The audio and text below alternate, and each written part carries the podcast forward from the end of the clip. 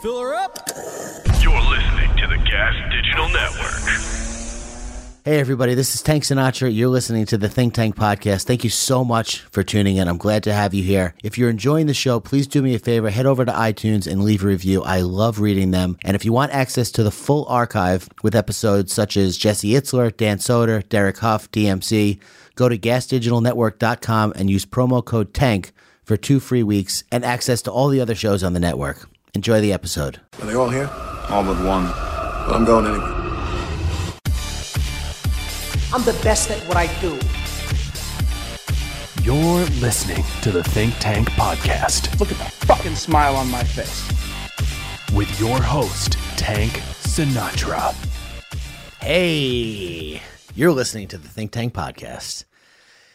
And I'm here with James Wilkes, the director, star, vegan connoisseur of the Game Changers movie. James, Thanks for having me on, Tank. Really thanks for appreciate having, it. thanks for coming, bro. You're fucking doing everything. Yeah, I, I was, to be honest, when I reached out to you initially, I was like, "There's no way this guy's gonna get back to me."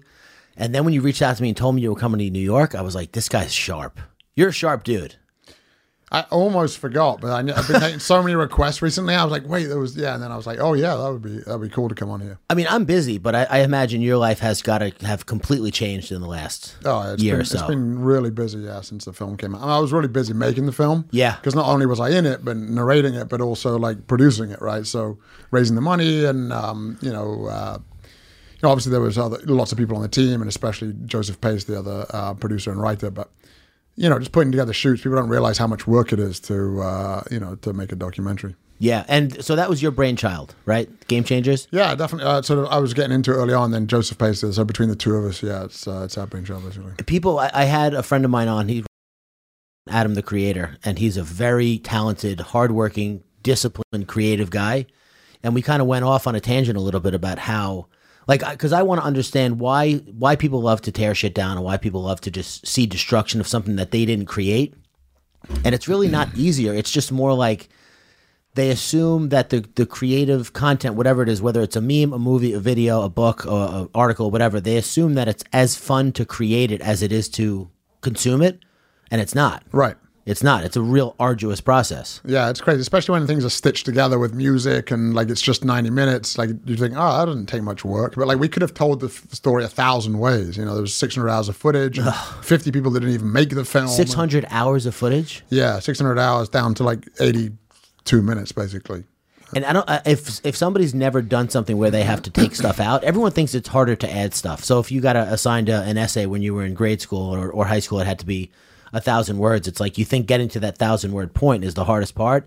It's much harder to write two thousand words than pare it down to a thousand. Yeah, it's it's and the trailer is really hard because then you got to try and like think Yeah. what can we put. The smaller it is, the less, you know, you got to really refine it and get the best stuff in there. How can you make it as attractive as possible? Right? And you had no experience making movies before this, No, right? none. Yeah. So how did you figure it out? I mean, early on, you know, I woke up at two in the morning when I was starting this plant-based journey. I was giving it a try for myself. I thought, you know, I've really been lied to. I got to make a documentary about this, or put something out there. So I started and went on YouTube, learned how to do the three-point lighting, and you know, I called the director of photography from the Ultimate Fight that I'd met, Everett, uh, Everett Mata, and asked him, uh, you know, what camera do I buy? and started like interviewing some people when they were in town and you know eh, didn't have much of a budget really and um I, I knew I'd either like sort of edit it myself and put something out there like dispel the myth about protein you know the, the animals are just the middleman so just something get something out about it or use the footage to get other people in, interested and that's ended up what happening after I met Joseph and we So you, so you boot or, or shoestring some stuff together, and that's what you use to kind of get the ball rolling. yeah exactly Yeah, that's brilliant. You're a very resourceful guy. I don't really know you that well. Obviously, we just met, but just from listening to you talk for a few minutes in the car, I I pride myself on being able to get things done, even if I don't know how to do them, because I don't know how to do a lot. And I remember deciding as a young kid, I don't know how to do a lot. I can't just not do stuff because I don't know how to do it. right You got to be able to figure it out. Somehow. Yeah, I mean, you got to you gotta basically either try and figure it out how to do it yourself, Yeah. or you basically recruit other people, you know, and help sort of guide them and like choose people that can't, you know, who can. I, I don't know how to use a camera still, really, you know, not properly. Yeah. you know, uh, I mean, I can use basics, but you get someone that's really good with the camera, and then I don't know, you know, I can do basics of editing, but I'm not going to be able to edit a documentary. Yeah. find the best people that you can get. Um, and then you know once you if you're going to recruit these these people just think so small. And I used to think, you know, oh, a million dollars or something is a lot of money. And then I remember driving um, near my house, the city, um, uh, uh, Laguna Hills, I was living in at the time.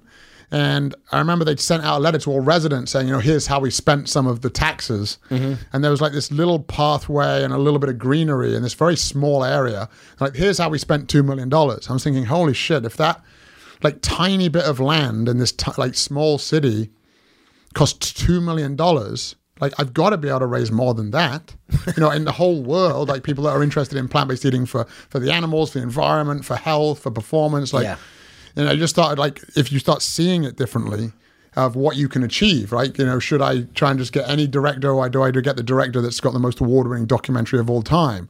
You know, do I get just sort of people that don't have mm, the biggest names to put funds in and be executive producers, or do I get the best people? Like just aim higher and try and put out the best quality stuff, whatever you're doing. Did you find like you were swishing all the shots that you took? Everyone just said yes, or was it people? Were you getting a lot of resistance, or because sometimes things just go. Sometimes you just get not an easy run, but like things just kind of seem to go your way for a little while. Is that No, it was never it was never easy. It took a long time to get the Yeah. people that we wanted to interview, to to edit, to you know do e- whatever. Because when you get people at that level, they're busy and they got a lot of stuff on. Oh, yeah. So trying to get the time to meet with James Cameron or. I mean, he was very accommodating and really helpful, but you know, it's it's difficult. Like trying to get the time with Arnold. I remember he he was two hours late and then sat down. He goes, well, "You got two minutes, go." really? And they were like, "Huh?" And he's like, "No, I'm just kidding." He's like- Oh, fuck. he, was- he was kidding. Just broke but my like, we heart. were- like I was like, "What? Two minutes? Like, Yeah. w- what questions are we gonna?" And like, you know, he would have given us a lot longer, but he ended up just smashing it like 20 minutes. Uh, he would have given us an hour or more, whatever, for Yeah. that, that first interview. But uh, he just he was so on point. You know, every answer was just there was, and he covered like so many topics. Um, you know, about the protein myth and the gladiators and all this other stuff that he, we obviously couldn't use all of it. And in the documentary, you got to cut loads of stuff out, like you said. But Did you ever think about turning it into a docu series, or was that never a, an option for you guys? I think we just, we did at one point, but then Yeah. we just thought, like, it, how do you ensure that everyone gets all of that information? Because people say, oh, make a second documentary now. But Yeah. it's so much work and effort. And like, w- what are you going to add? I mean, you can, it would be additive, but it wouldn't be worth the time and effort. To like dispel some more myths, because I think the key myths that we've broken you know, Yeah. by showing that film. But no, I think there's a chance that we could do some sort of series to add on down the road. But I think just doing small vignettes like on on social media and stuff and putting stuff out that way is probably going to be the way to, to keep spreading the message. the supporting stuff that you guys did, I was also very impressed with, especially the website. I uh, I found that the website I've never seen anything like that before. The documentary was so good, and I'm not. I, I know that um, over the past few months, or or however you know, six months since the movies come out, you've you've. I'm not. I I don't want to argue with you at all At- about science, especially. I just want to talk about. I'm more interested in because I'm a, a 250 pound meathead from Long Island. Like that's Yeah. been my identity for so long. And what happened was, I um, it- my wife eats very healthy, portion control. Like she's super moderate in everything she eats. She makes good decisions like across the board, and she inspires me. So I was talking to a friend of mine who's a chiropractor, and I said to him, I, I think I want to like really cut down on the meat because I was eating eggs chicken twice a day, eggs every day, six eggs every day, chicken twice a day, six to eight ounces with other, you know, rice or sometimes vegetables, rarely, and then red meat at night. And I was like, it's too much. And when you eat that much chicken, you're bound to get one of those pieces that just ruins chicken for you for like three hours. You bite into it, you're like, oh, fuck, that was gross. And then you Yeah. can't eat the rest of the meal. So I had been going through that for years and years and trying different sources. Okay, I'm gonna get it from this supermarket, and I'm go- okay. That's that. I got a bad piece out of that batch. I'm gonna do this one, the the free range or um, grass fed beef only or ground meat only or whatever. And it was like I, I painted myself into this corner where I was like, I'm out of meat options here. Like I can't eat. I can't go any further down the path with this stuff. I got to cut it out or at least cut it down and we watched that movie. My wife and I watched that movie, and here's where here's where I was sold personally. Um, we watched the movie on a Tuesday night. Wednesday morning, I had some eggs because I didn't know what else to do. Yeah. I didn't have any chicken or any meat for the rest of that day. Thursday, I didn't have anything no eggs, no dairy, no meat, no nothing. And then Friday, I went to jujitsu, which I have historically had real crazy inflammation in my elbows and Mm. shoulders. And at the end of the class, I did like three sets of 10 pull ups and had n- there was no inflammation at all. Yeah, or it's not crazy, none, right? but like Yeah. a, re- a noticeable Yeah, it's amount significant, less. noticeable difference. Yeah, it's crazy to me. One of the, that was what surprised me is how quickly things can actually have an impact. Yeah. because I was thinking, okay, what you eat now might affect like 50 years from now, but it's not even like a week. There's like there's actual physiological differences after a single meal. You know, which well, is like crazy the, to the me. burrito experiment Yeah, in the exactly. movie. Yep. Was that something that you were excited to get out there? Wa- Did you know that that was going to happen, or obviously you had to? Have So there was the one, there was two, right? There was the one with the with the Miami Dolphins looking at the blood, and we Yeah, could have yeah. gone a lot deeper into that. So the research for the last twenty years shows that not only does you know people say, oh, well, what does it matter that the blood is cloudy, but there's uh, in alignment with the blood being cloudy, there's also um, you know they'll they'll look at the arteries under ultrasound, and you can see occlusion and like the arteries um, What's not- a collusion? like uh, the tightening. You know, they're like the, Okay. the arteries just can't expand. About fifty percent they're reduced endothelial function, the the lining of the arteries that produces that nitric oxide that is a vasodilating. When you eat meat, Yeah, yeah. When you have a heavy animal based meal, uh, you you it doesn't it doesn't have to be meat. It could also be heavy in dairy or something like that. Yeah. your endothelium. That's what's happening with that. Um, What's called postprandial lipemia. It just means things after you eat. What the fuck did you just say? Postprandial means after eating. Lipemia. pandial hypoth- pa- panda hypothermia. And you got yeah, that's it. the, the lipemia. It's basically it's the milkiness in the bu- in the, in those vials, Okay. right? And when it looks milky, it's also you know we could have shown more studies showing how the you do ultrasound, you can see those arteries just aren't opening up as much. Yeah. and that's happening for like six to eight hours. Then what do you do again? You eat more shit again. And uh, you know you're, you're basically con- constantly impairing your arterial function, less oxygen, less nutrients to the muscles, More and, and tired. inflammation, right? And more tired, less energy. And so you can actually feel a difference. Now, it depends how much you shift and, and where you're at to start with, right? Some people might be eating a mostly plant based diet with a bit of fish and a bit of chicken. They might not notice the difference as much as someone that's eating the standard American diet and then goes sort of all whole foods. And I don't think people should do it overnight necessarily. How Uh, so- come? well, it depends. So, ninety percent of Americans are deficient in fiber. They're not Yeah. getting enough fiber. And if you suddenly, there's different types of bacteria in your gut, Mm-hmm. and so meat, meat rep- requires uh, putrefying bacteria. So, meat, like it putrefies the meat, basically like rotting, you know, like away. And so then you've got uh, more It, like it ferment. rots the meat inside you. Is Yeah, that it what you're saying? putrefies it basically versus fermenting bacteria. And so if you switch all of a sudden to like a lot more fiber, Yeah. then uh, you can get gastrointestinal distress while you're having food that you're not used to. Yeah. you can get bloating and gas and stuff like that, right? Yeah. So if you switch overnight, some people do that and they do great. Yeah. uh, but some people like they go, ah, I'm a bit uncomfortable. Also, if you switch overnight, you might you know be used to the amount of food. You know, you- people think you go hungry, but actually you get full because the a lot of plant foods are low in caloric density. Yeah. So you end up, you know, maybe you go you're eating less calories. Yeah. Which for you know, which is great if you're trying to lose body fat, but if you're trying to gain muscle and size, you want to be in a caloric surplus or at least the, you know, the the same calories in as calories out. Yeah. Right. So, um, I think for s- most people, and also like if you say I'm going to go all in, and then you fail one day and you think, oh, I can't think what to eat. I'll just grab a burger from McDonald's and Yeah. it's a meat burger or whatever.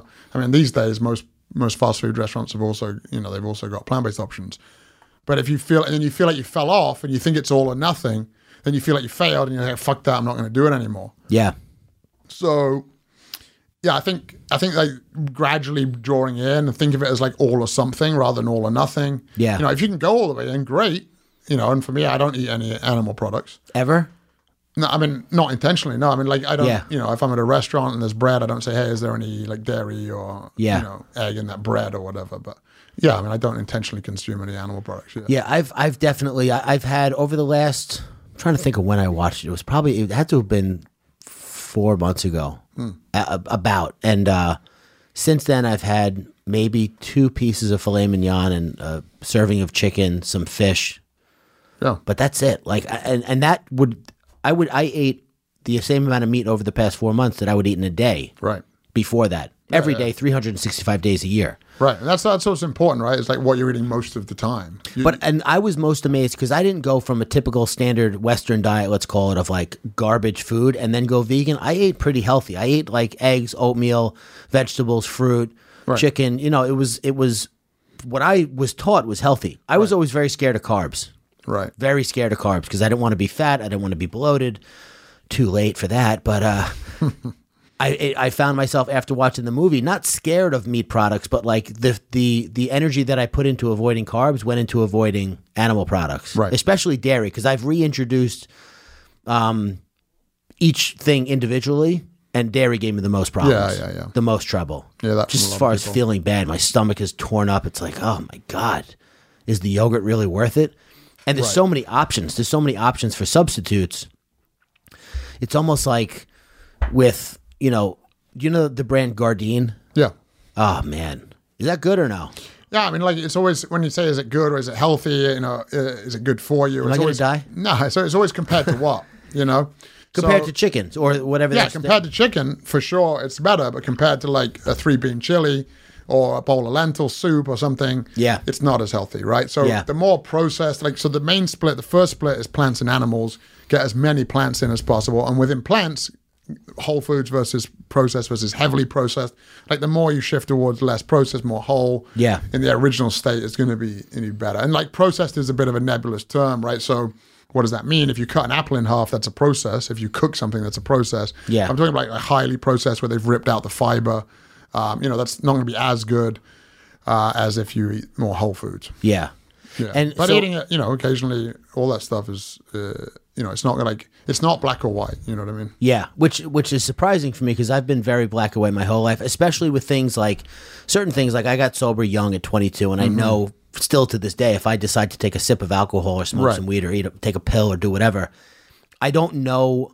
The, the scary part is I don't know what's going to happen. Right. It may be okay for a day or a week or a month or a year or five years, but I want to live a long time. And if five years from now I'm back where I was when I when I stopped drinking originally, Yeah. I don't ever want to feel that way again. Yeah, yeah. And I think no, for sure. For black and white, for some situations, food, gonna it's be very good. different. Yeah. yeah, no, yeah, um, yeah. I think so. It's uh, you know, I think some people do better actually because if you anytime your your, your brain has a, a drive to reward you for fat, sugar, and salt. Yeah. Right. So we sort of developed over a period where it was hard to find calories in fat, sugar, and salt, so your Mm-hmm. brain would reward you. But now you've got a compass for an area of which no longer applies. You know what I'm saying? So your compass is off. Wait, why, wait, hold on. So say that one more time. We developed a reward system for fat, sugar, and salt because there wasn't calories in it. Yeah, there Or was no because there wasn't enough calories. Like it was hard to find those calories often, right? to find calories from fat, sugar, Calor- or salt. Yeah, yeah. Gotcha. So okay. like calorically dense foods, or your brain is rewarding you, trying to say, yeah, this is good. You need this fuel, right? But now you can go to the grocery store, you go to the fast food restaurant, you can go anywhere and get calories as many as you want. yeah, And at least in the developed world, as right? many as you can afford. Right, exactly. Yeah. But I mean, even like shitty food can be pretty cheap. Yeah. You know, especially since it's subsidized, right? So you actually buy meat below the cost of production. Oh, really? Yeah, yeah. So, so because the corn is like subsidized that feeds the animals, and so and there's a lot of other stuff that goes in. Like the true cost of a um, a, a Big Mac apparently is around like fifteen dollars or something. If you actually to figure out all the externalities and the costs of actual production. and- Really? Yeah, yeah, yeah. So, so, so, so I mean, it's it's subsidized by the government. You know, they'll pay people in the government to like speaking fees, and then those people mm, allow make laws that are allowing those foods to be subsidized heavily. So the USDA doesn't even subsidize foods in alignment with its own dietary guidelines. So it's saying eat more fruits and vegetables, but that gets a tiny percentage of um, uh, uh, of the subsidies. We're saying eat less meat, but that gets tons of subsidies. Yeah. It doesn't, like, it doesn't even make sense, right? So it's because the meat industry is funding and and corrupt uh, and corrupting the the government regulations. But anyway, so that's why like the food that's really bad for you. One of the reasons why it's it's subsidized below cost of production and, and So basically really cheap inexpensive. food. Yeah. But you can eat. That's the other myth, right? Is people think that plant-based food's expensive. Now it can be if you're eating at fancy plant-based restaurants and you're eating heavily processed food that took a lot of processing and therefore more money. Yeah.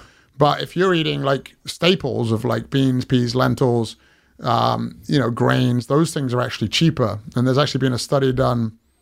Well, they sort of, it was an assessment of what if people went uh, completely plant based versus say half the meat, and if you went completely plant based and you were trying to be frugal and save money. On average, you'd save seven hundred and fifty dollars a year. Whereas if you do a true paleo diet, they, on average, they think people would need ten percent higher income Wow. um, and it's funny, some of the carnivore people I see that sell meat, I've seen people post they can't even afford to buy their own products that they're selling. Yeah. Because it's so expensive. You know? Maybe they subsidize that food because it makes you sick, and then you need medicine. And Wow, there's, there is. I mean, it could, it could start getting into too much of the conspiracy sort of that's theory. why So- you're here. I'm not much of a conspiracy. So, I mean, but there No, me are- either. It just occurred to me as- the as you were entities- talking. But those entities are actually, you know, often o- have ownership in the meat industry and in the pharmaceutical industry. But again, you could go down that rabbit hole, but that's not really. It could just be because that's where the money is because people love meat and people love drugs and not dying. yeah. They love not dying. Yeah. And people like to be able to take a pill, right? just instead of doing the work. Yeah, instead of doing the work or eating healthier or do- exercising or you know whatever it is. um, Yeah. but it's crazy. Like eighty percent of uh, the, the leading causes like chronic diseases, heart disease, diabetes, cancer, are all uh, could be prevented and, and reversed by a lifestyle. The primary wi- uh, which uh, thing is which uh, is, is, a, is a diet switching to a plant based diet.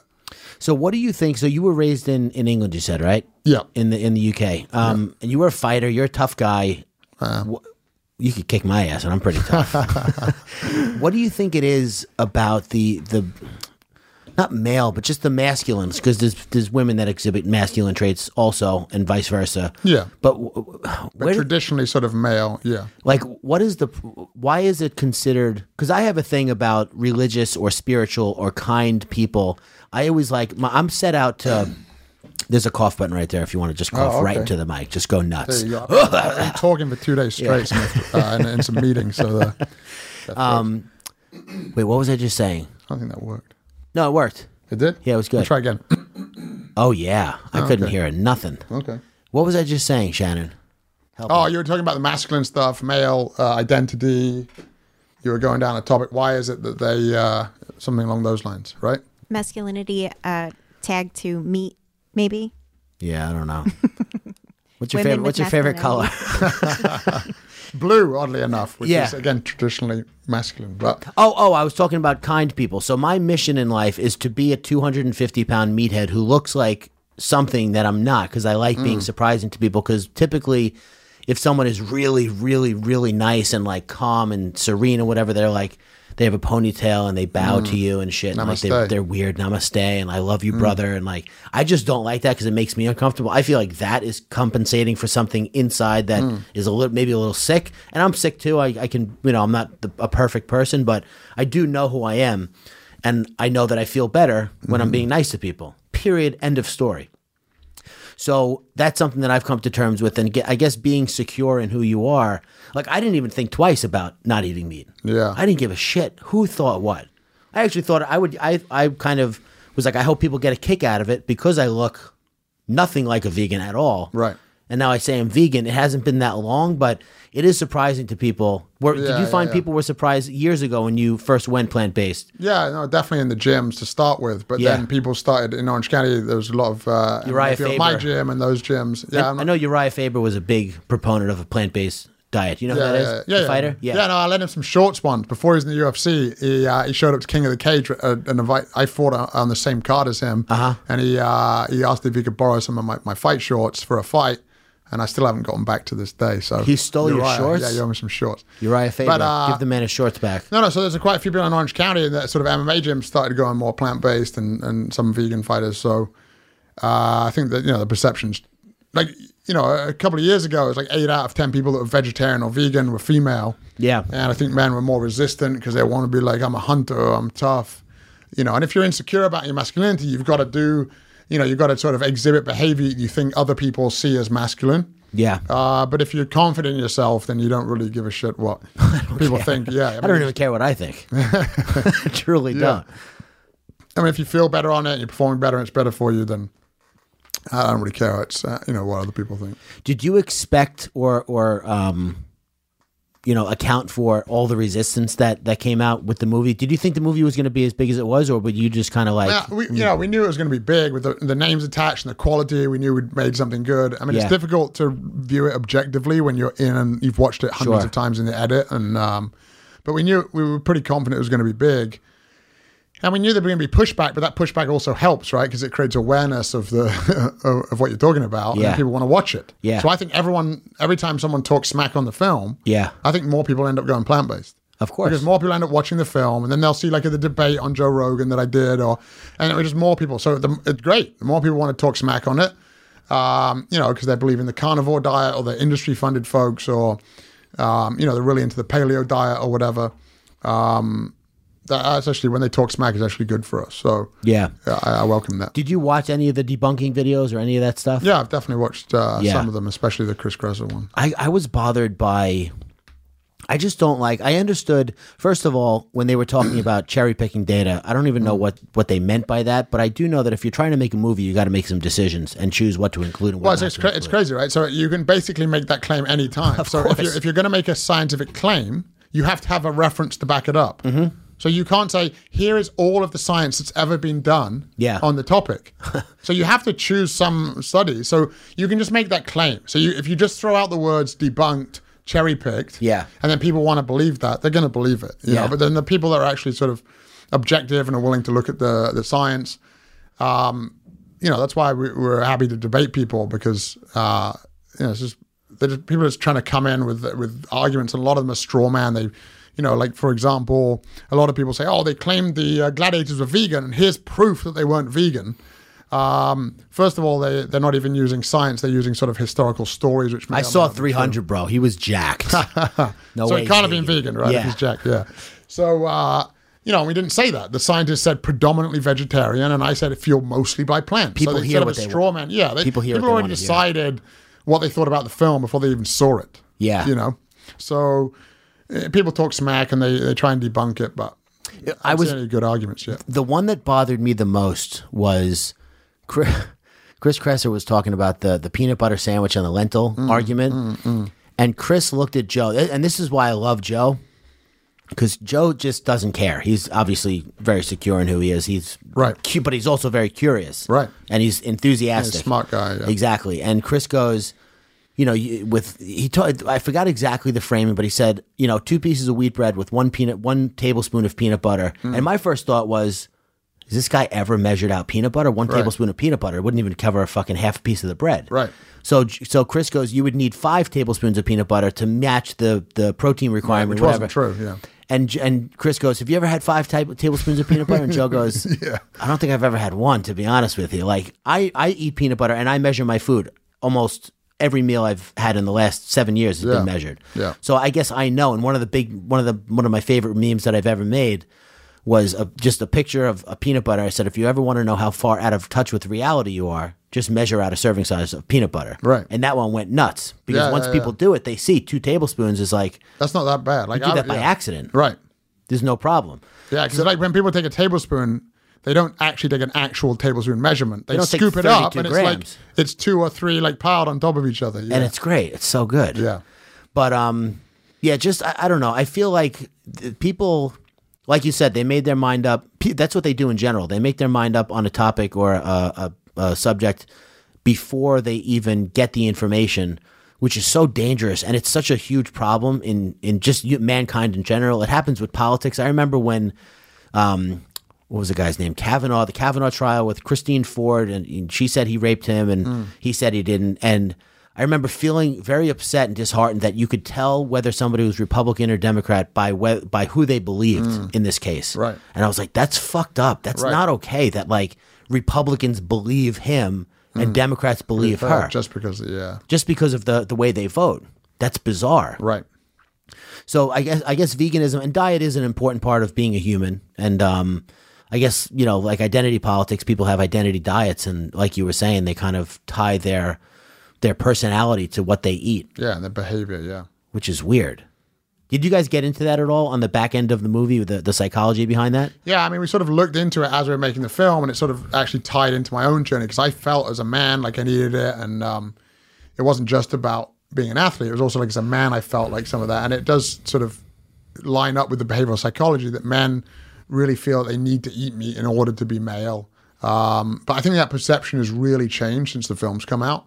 You know, you've got sort of Very quick, too. Yeah, you've got traditional male sort of role models from all walks of life: firefighters, athletes, soldiers, plumbers, police officers. You know, eating this way now. Yogi, yogis, yoga instructors, yeah, well, that's the space it was in before, right? Was Yeah. like in the '60s and '70s. and how sad that it was just confined to that because of the identity of people. Yeah. that people were keeping themselves from feeling this way.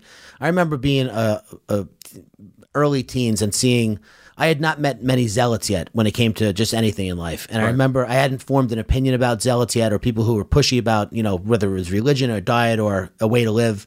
And Martina Navratilova was in a, uh, a, a an infomercial for a juicer.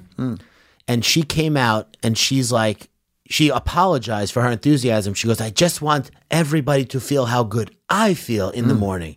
And I was like, oh, she thinks she's doing us a favor. She's not being pushy or a dick or annoying. Right. She she made a change. It helped her, and that actually softened me up on everybody, especially religious people. Because religious people, when people get saved by Christ or they have an experience and they start pushing it on you, it is a little much. But now I understand where it's coming from. It's like they they're think coming they're- from a good place, right? they literally think they're keeping you from going to hell. Right. So why? How could they? um, Yeah, of course their they're gonna do conscience that. won't allow them not to say anything. Right. So I'm just I'm I'm fascinated by humans and how they respond to um to suggestion and discovering information on their own. And I feel like there's two different kinds of people, and I'm kind of both. I do like discovering stuff on my own, but suggestions have gotten me pretty far in life because there's a lot I don't know about. Right. You Yeah, know? totally. And you can't dig into everything yourself, you know. So It's I too can much. guarantee, Yeah. And so has this become not a um not an avocation for you, but this is something you're obviously very passionate about. No, yeah, I, mean, I definitely want to uh, keep encouraging people to shift in a plant-based direction. I mean, I, you know, I care about people's health, and, and it's great that they can perform better, and you know, and also like with my dad, especially like Yeah. people care about their you know their loved ones, even if like young guys or or young women don't care about themselves that much. A lot of people do care about the health of their you know their aunts, their uncles, mothers, fathers, grandparents, and so I care about that, and I want that sort of to extend. Is your dad still doing okay with it? Yeah, he's doing great. Yeah. yeah, yeah. yeah. And what's happening with him? Uh, I For mean, those his- of you his who didn't health- see the movie, you you kind of worked it into the movie where you Yeah, well, we're in the middle of filming. I saw my dad had a heart attack, and Yeah. so I had two stents put in, emergency surgery, and um, you know his cholesterol was high and all this other stuff. And now he switched to a plant based uh, diet and uh, is just doing much better. Looks healthier, feels better. yeah And so, because I I was really looking at it from a performance and recovery perspective for myself, and then I realized that the same biological mechanisms that affect performance also affect health. So inflammation and blood flow and you know all these types of stuff. So um, when my dad had the heart attack, that's what really got me sort of looking more into the health aspect. And I didn't care as much about it, but as I'm getting older, you know, I want to be around for my kids, and then eventually have grandkids, and yeah And I think one of the strong motivators for me is I really felt lied to yeah by the industry. And so that's why I want to sort of keep spreading this knowledge and like what I've uncovered and just I am not I don't you know people should eat whatever they want to eat, right? But and I don't want to be telling people what to eat. I just want to sort of just want to just sh- show the myths, uncover them, destroy them, show some more facts, and then people can make their own decisions, right? And I Yeah. do hope it en- encourages more plant-based eating. I'm not saying it has to be all or nothing or vegetarian or vegan. I do hope people shift in general to more plant-based eating. It's better for their health. It's better for uh, p- athletic and sexual performance, and it's also better for the planet as well. Now, when you say like plant based versus vegan, because I've I've had to explain to people a few times what the change I made was, and Yeah.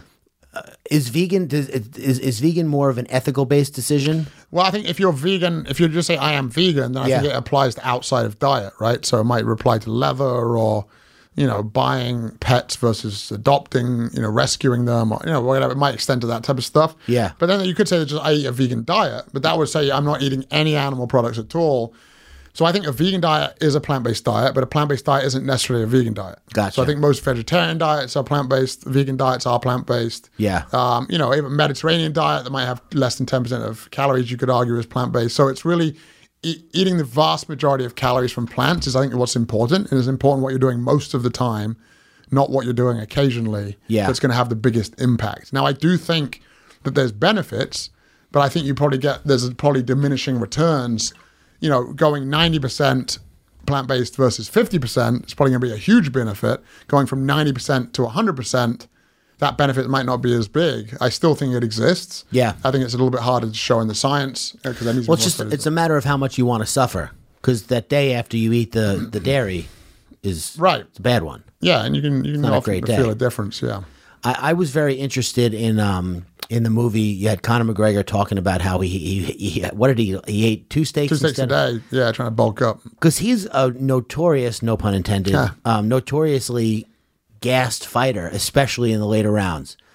Um, is that directly related, or is that what the point of the movie was trying to make? Or Yeah, I think he himself said, Yeah. you know, it was a battle of energy in there. Yeah. Right? And and Nate and Nick Diaz both are have always had l- crazy endurance and been eating plant based for a long time. And they do actually sometimes Nick, for example, I think maybe even Nate, but definitely Nick has fought one night and the next morning got up early and gone and run a tri- uh, done a triathlon. Wow. And, and Nick uh, Nate also does triathlons, like in between training and Um, they're, they're really, they're actually good triathletes as well. So Yeah. really good endurance. Now, of course, some of that is the training, um, and you could say, well, you- this person just naturally got better endurance. But you know, uh, Connor cut down on his meat consumption after that fight, Yeah. and then you know he, he was doing better endurance wise. So you know, you can't say for sure it's the diet. I think there's a lot of anecdotal stuff that you can't really prove, but it Genetics, does maybe. yeah, but it does line up with the science, right? So, Sure. if, so if you put those two together, you've got some anecdotal stories, and then you've got some science which sort of explains why that's true. Yeah.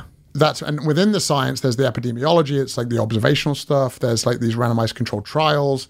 Um, there's uh, preclinical data where they're testing stuff. In you know, it's crazy if you drip the blood of a meat eater onto cancer cells. Uh-huh. If you versus dripping the mu- uh, the blood of, of vegans onto cancer cells, the the vegans like it's nine times greater the, the cancer reduction just in a petri dish. So Really? yeah, yeah, but that's not enough, right? Because that wouldn't be convincing. You're like, is that true in the human body? That's why you need randomized controlled trials, and then say, okay, we know about these factors, but those are typically short term. What is a randomized controlled trial? So you're taking, uh, it off- like, so you're taking different. You're randomizing people. Yeah. So you're not say you're not like the, I can't pick and say, oh well, I'll take all the big strong guys and put them on something, and all Gotcha, the weak guys. okay. But, so you're randomizing people. I'm asking for the listeners, by the way. I know exactly what a randomized controlled study is. So Yeah, and often it's like double blind, so ne- neither the um, the participants or the people giving. Let's say it's a drug trial. Yeah. Right. If you're giving them both a blue pill, one's an actual pill, one's a placebo that does actually nothing um, other than the placebo effect. And so you would randomize those people and seeing what the actual outcome is if you intervene in that situation. Versus observational would be okay, let's look either retroactively or prospectively. Like, let's look, let's just talk to people and say, what did you eat over the last 30 years? And then look at incidences of heart disease or cancer. Yeah. Or you, you can do uh, prospective uh, observational studies where you say, okay, let's track what you eat for the next 30 years right and then after 30 years ask them what happened so that's more accurate than a retrospective where people are trying to remember what they ate Yeah. but the randomized control trial would be you're randomizing people there's a control group right that's eating maybe the same day so you keep people on a standard american diet and you put them on a paleo diet or you put them on a plant-based diet and you can see what happens the downside of that is you can't do that for 30 years because Yeah. you're not going to. So you've got to look at the preclinical data, like in the test tube or petri dish, or even in animal models, you- and then randomized controlled trials. So preclinical means humans are not involved. Uh, directly, right? You could Okay. be. It could be animal studies, and it could be. Um, it could be taking a human's blood and putting them in a petri dish. Yeah. but not directly. And so you sort of look at these three areas, and you can draw conclusions from that, right? Yeah. And like, where is all the evidence pointing? And it's very clear with all the world leading health organizations and all the, the vast majority of scientists, you're always going to get some people, you're always going to find one doctor that's going to say anything Yeah. right? You can get people that say the Earth is flat. Yeah. But that's not like the leading scientific consensus. Yeah. You can get people saying, oh, you should be eating lots of meat, but that's not the leading con- scientific consensus. So the scientific consensus is to eat, you know, predominantly or all of your calories from plants. And how long has that been the scientific consensus? And only over the last five years or so, I would say. What is wrong with us? Yeah, and I Why think can't we you- figure you've got, out the human well because you've got body? industry influence. You know, you've got these psychological aspects where people are tied to meat eating. You've got cultural aspects. It's difficult for people to accept. It's not. bl- Um, it's not like it's only about science.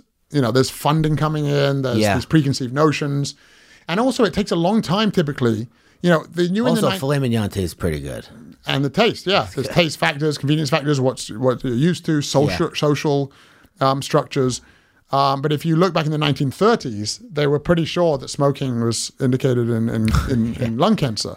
But in the 80s, the industry was still arguing for 50 years until it became like uh, it wasn't only until the 90s where people actually like bought into the public perception. So it takes a long time from fi- scientific studies to get into the medical literature to get into the public sort of smear and the public domain of knowledge. Do you think that's what's happening right now with meat? Absolutely, yeah. I Yeah. think we've kno- like I think we've known for quite some time that meat is detrimental to health, and it's taking a while to get when you've got the industry fighting it and these preconceived notions and social structures. um, you, you are you're fighting an uphill battle. You know what I mean? Yeah. It's a little bit like David versus Goliath, um, because we've been eating meat for a long time. And uh, That's what I was actually thinking about before when you were talking about industry, because you're just one guy. You put out a massive movie, but Right. you're fighting a, a, a massive battle massive against. entry. But the good thing is, so if you'd have asked me a, cou- a couple of years ago, do you even fear for your safety yeah, in putting this film out? I would have been a lot more fearful a couple of years ago. In the last couple of years, people, those industries are just trying to make money. They don't care Yeah. whether you eat meat or whether you eat plant based. Yeah. So they're seeing where the trend is going. yeah, Right. So people are starting to realize it's better for your health to eat plants. They're starting to realize, you know, those people that care about the planet, leaving a planet, a healthy planet for for their grandchildren, you know, they realize it's bad to eat meat. So people are shifting. So that's where the money is. So what are the plant based companies doing? They started investing in the plant based companies, and now they're just putting out their own plant based meat yeah. because they're seeing where the shift is going. So That's like Marlboro getting into the the vaping, the vaping. stuff. Right, totally. They're just going to Yeah. go wherever the money goes, right? If people don't want to buy cigarettes anymore, they want to vape, they're going to get into the vaping, right? And so I think the meat industry was hesitant at first, but now they're seeing where it's going. So I'm less fearful now that I'm going to get taken out. Why? What? What? What made you fear for your safety when, a few years ago? Well, I think, uh, you know, there's a lot of money to be lost. Yeah. You know, I'm not, I'm not, you know, I mean, even when I won the Ultimate Fighter, I got death threats. Right? How And that's come? for no reason. I don't know. People just didn't like that I was British and I was living in America. And I was on the British team, but I trained in America for 10 years. I and- did ads for Bloomberg for president. I got some death threats. Wow. Yeah, just weird. I mean, I, they don't mean anything to me. I know Yeah. that usually the more extreme it is, the less serious I take it. If someone, to be honest, if someone goes, "Hey, man, you're getting less funny," that hurts more than somebody being like, "I'm outside your house. I'm gonna fucking kill you." Right now." Yeah, yeah, totally. Well, also, They like, know it's a lie. In England, you know, we have this saying that like stabbers don't show and showers don't stab. Yeah. So, like, if someone's like waving a knife in your face, Yeah. they're less likely to stab you than the guy that's got it tucked behind the armpit. You know, Yeah. it's going to just shank you. Yeah. So, um, it's probably the same thing. Like, people, if, if someone really wanted to uh, come take me out, They don't probably tell wouldn't- you. They weren't going to hit me up on social media. No. You know what I mean? Give me a heads up. No. So uh, I don't know. I I just think it is significantly affecting the industry, but I think it's, it's shifting that way anyway. you Yeah. know? And uh, you- you've seen with all the fast food restaurants now getting into it, and so the meat industry is Dunkin' sort of Donuts. You getting can go to Dunkin' Donuts and Yeah, get a, totally. a Beyond sandwich or whatever it is, but Yeah, they yeah, put yeah. cheese on it, which is annoying. there. Yeah. If Yeah, you Oh, well. want, you don't have to get it with the cheese. Yeah. Vegan cheese sucks. I think there's a few decent brands now. Shannon, did I just hurt your feelings? There- I think there's There are a some few good ones. Yeah, there are like Oh, what? some- Mm. Dia, Violite Daya cream cheese is pretty good. Yeah. I haven't had the uh, the cheese cheese. is good. Yeah, there's a butters. few brands. I'm not really familiar with the names, but um, uh, there's definitely a few good brands uh, Yeah. out there, and yeah, I think it's getting better. Um, and some of them, some of them, yeah, I agree, they're not so great. And I just don't. I eat that stuff occasionally, but again, I'm trying to eat more whole foods. Yeah. So what do you eat? I mean, for for breakfast, I often have oatmeal with um, You said banana before. yeah, banana, yeah, oatmeal with bananas and uh, banana, A banana. Banana. That's Banana. right, bro. You, you're in New York. I say it in New York, Banana. banana, Yeah. banana, Banana. yeah, banana. Uh, this guy's gonna punch my head off. No, so uh, you know, bananas and berries and like flaxseed and maybe some almond butter or peanut butter. and or how much? How many hours does that get you through a day? Maybe like three. Okay. So. No, I eat again. So I eat like probably four times a day, maybe. And then what? What do you like? What? What's for? What do you do on the go? Um, my wife makes these great bars that I, I often. She makes take or- bars. Yeah, like like of oats and dates and, and stuff like that. She makes her own. Yeah, and like the you know in a in a, in a, a not a blender. What do you call it? A food mixer. A bar. You're talking Yeah, about. just that don't you- even have to cook it, and then you just put them in the fridge, and then you just cut it up and, and eat them. Or the stuff you can buy, right? Like these fruit and nut bars. Like Is a- that recipe on the website?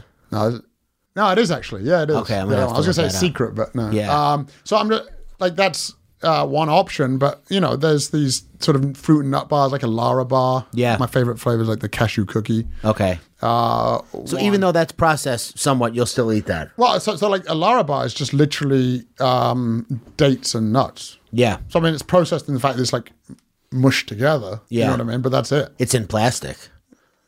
Yeah. Somebody told me. I, I wish. I, I- I hate when people say things that stick with me because they're so untrue a lot of the times. Mm. Yeah. Yeah. The guy goes, "If you can unwrap it, you shouldn't eat it."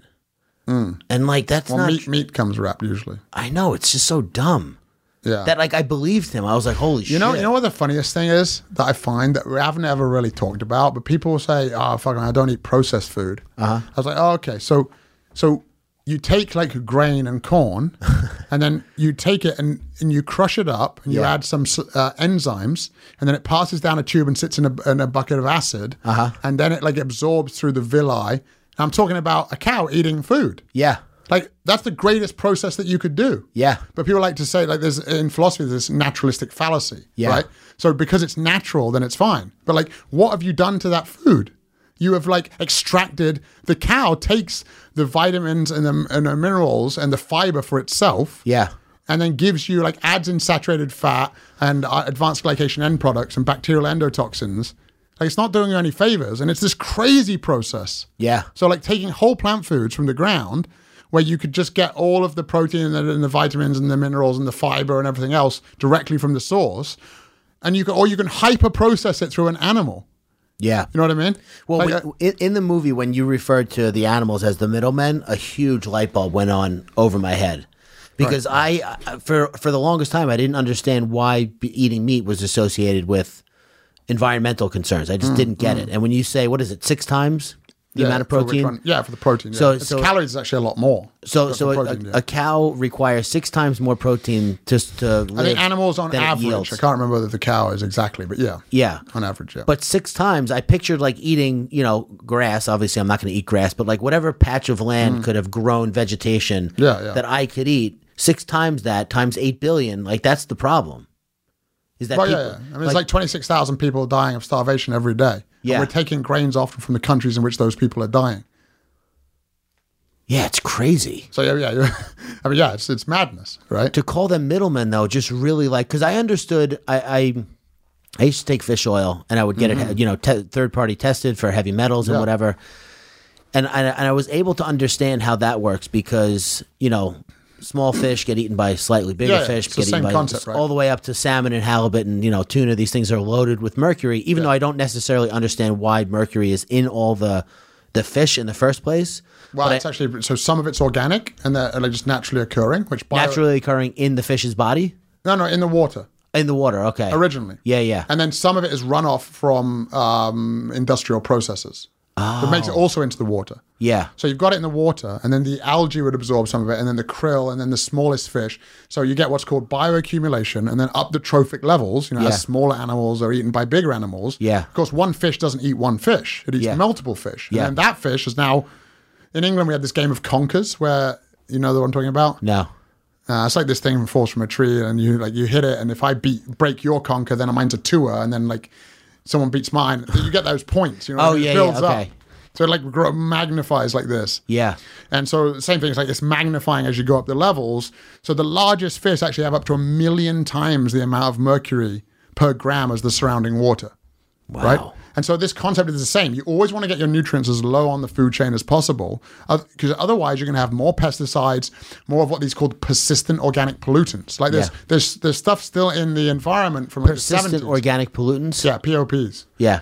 So it's not just pesticides. So pesticides are also higher, uh, much higher. And people are like, oh, well, you spray the crops. Oh, well, what do you think the crops are that the animals eat? That's not even human grade. Yeah. The food that the animals eat, not even human grade food, Yeah. they can spray more pesticides on that. Yeah. Now that bioaccumulates. So just get so if you if you currently take a fish oil, if you take a fish oil pill, Yeah. just do a very simple switch. Just to get an al- algae oil pill because uh, there was 20 um, uh, fish oil pills studied of which the and the ones that claimed to be toxin free had the same amount of toxins as the ones that didn't claim to be toxin free so Yeah. They don't you- regulate it that well. Right, right. It's not very well regulated. So just get the if you if you really think you have to have the what's called the preformed DHA and EPA omega threes, Yeah. then then just take an algae based oil, you know that's not got the toxins in it. and that has the same nutrients that you're looking It's exactly for. Oh. in the same. fish It's the oil. original source. So, this is so, so basically, you can either take alpha linoleic acid, Shall- A- Shannon, ALA, can you write that down? Algae pill, algae oil. algae, or, yeah. But you so you can take like you can get uh, ALA, Yeah, which is a short chain omega three from walnuts or flaxseed is probably the, the, one of the best sources. Gra- It has to be ground flaxseed. Uh-huh. And your body can convert that. Now, as you get older, and What some about of it- flaxseed oil? Um, I would go with the whole flaxseed. Okay. Yeah. so, uh, in your, Poor guy's been talking for 48 hours. No, that's right. It's His cool. voice box is Yeah, yeah. shredded. No, that's cool. been talking a lot recently. Uh, and anyway, so to uh, y- you can convert that right to, to what's called EPA and DHA, these longer chain omega threes, or you could take those indirectly. But if you're going to take it indirectly, get it as low on the so, uh, on the food chain as possible. Yeah. just get it from algae oil rather than. Um, so if you really think you need that, and it gets a little bit complex, but of why you might need it or not. But it, I mean, as an insurance, I guess it's What is your IQ? Do you know?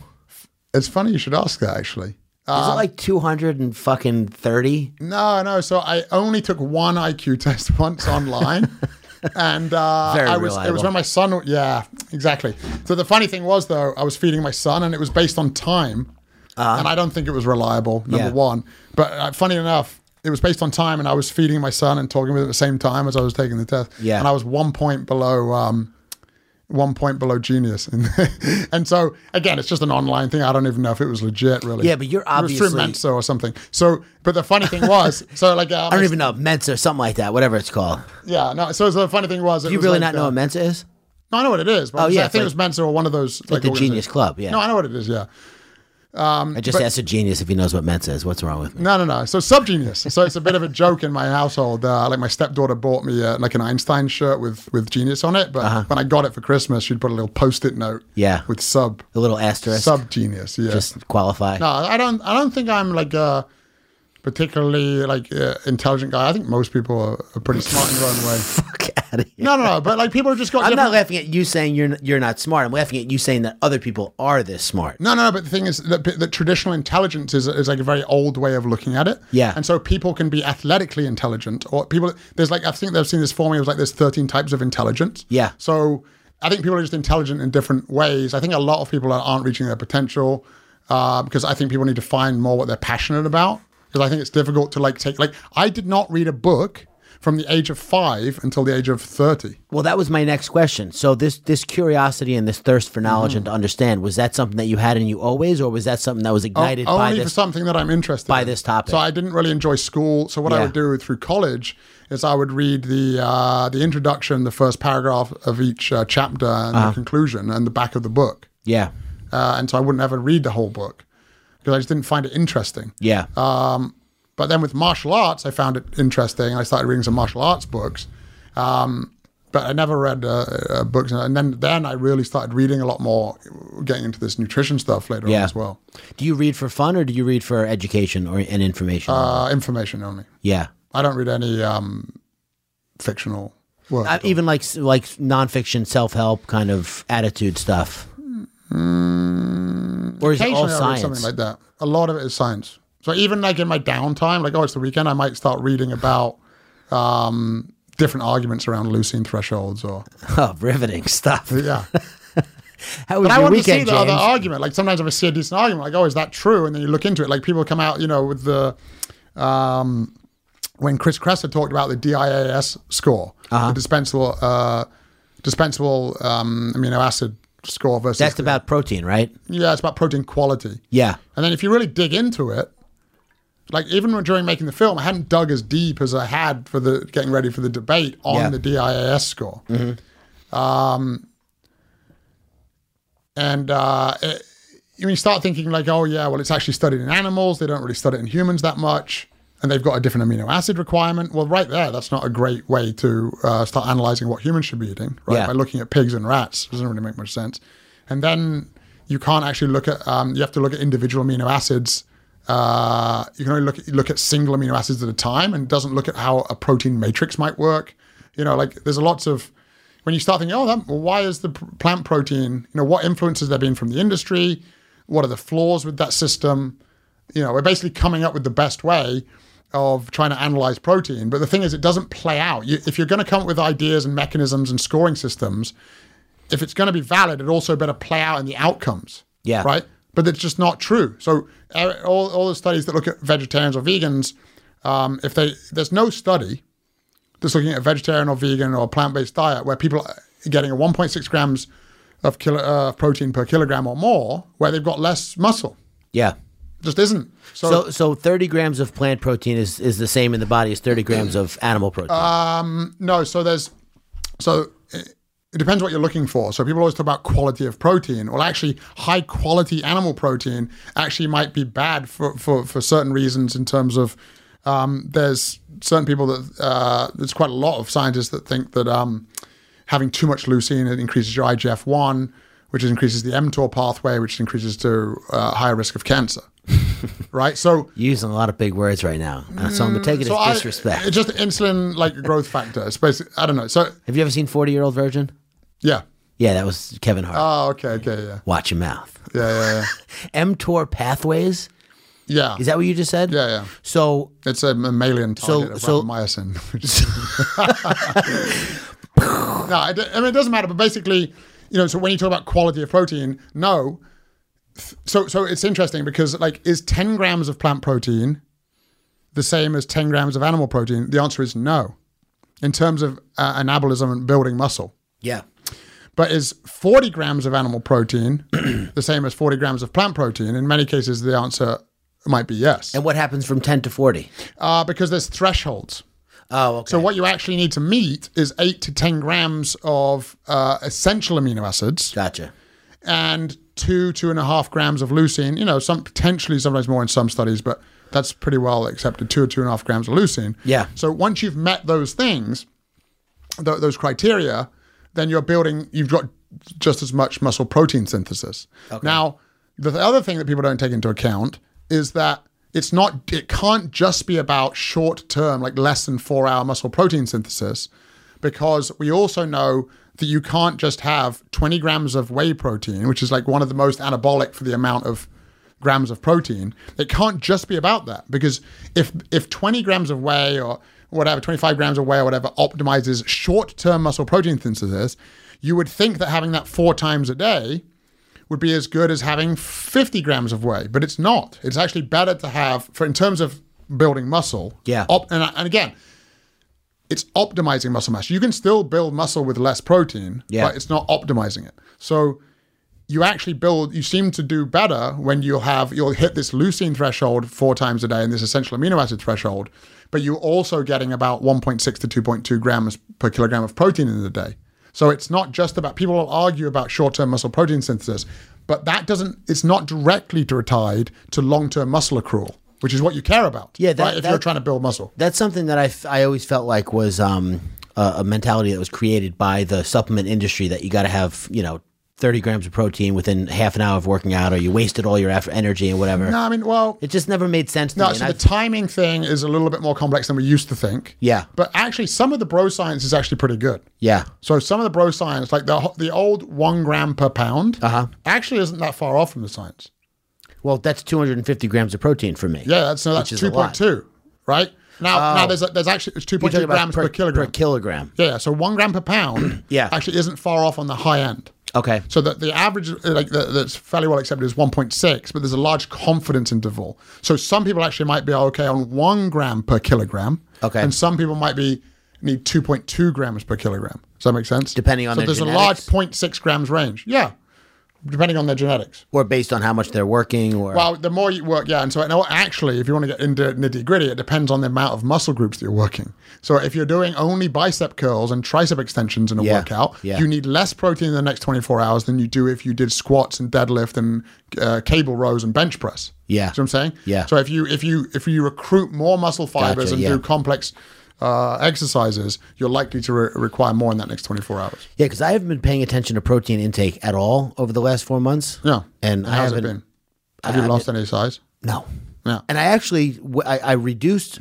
So I, I had a guy in here. His name is Mike Israetel, and he's um, just a really uh, another smart kind of guy who uh, who I, whose opinions I respect and whose interpretation of the data I respect, and he puts it out in a very easily digestible way. I just like him, and um, he kind of scared me a little bit when I said jokingly, I said, "How do I, you know, not be a 250 pound, 80 year old meathead?" And he goes, Hmm. "No, don't worry, you won't. You know, it's not. gonna It won't happen." And I was like, "Yeah, I know, but like, how do I do it?" He goes, "No, no, you won't. You won't make it. Like, you you won't live that long Oh, if you're yeah, yeah, yeah. 250 pounds." And I was like, "Are you fucking kidding me?" And then it scared me a little bit, and I was like.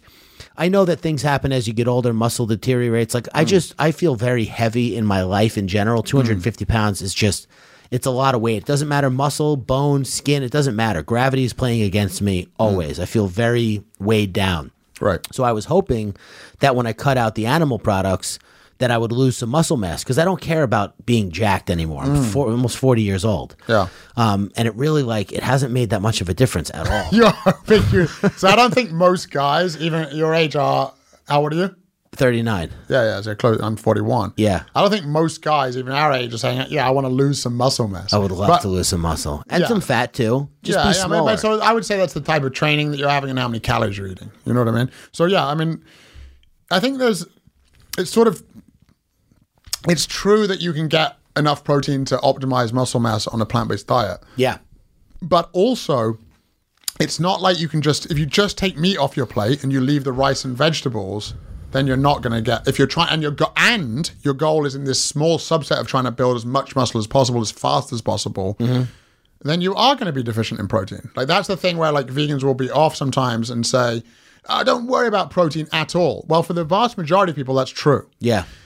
and you certainly can get as much you know, all the protein you need on a plant-based diet Yeah. Uh, and especially like for some people that take protein powder, I don't know why it suddenly became this thing where like, vegans can't take protein powder, but if you're on a you know most protein powder is whey that's taken by omnivores, so I don't understand why there's this special exception for vegans. Like, oh, why you got to take protein? Yeah. Um, I mean, first of all, you can get it from Whole Foods, but Do you take you, you ve- but I, vegans occasionally I'll do a, a plant-based protein, but it's not like routine. If I feel but like not whey. no, no, not whey protein. Whey's yeah. dairy. Yeah, it comes from dairy. yeah. Yeah.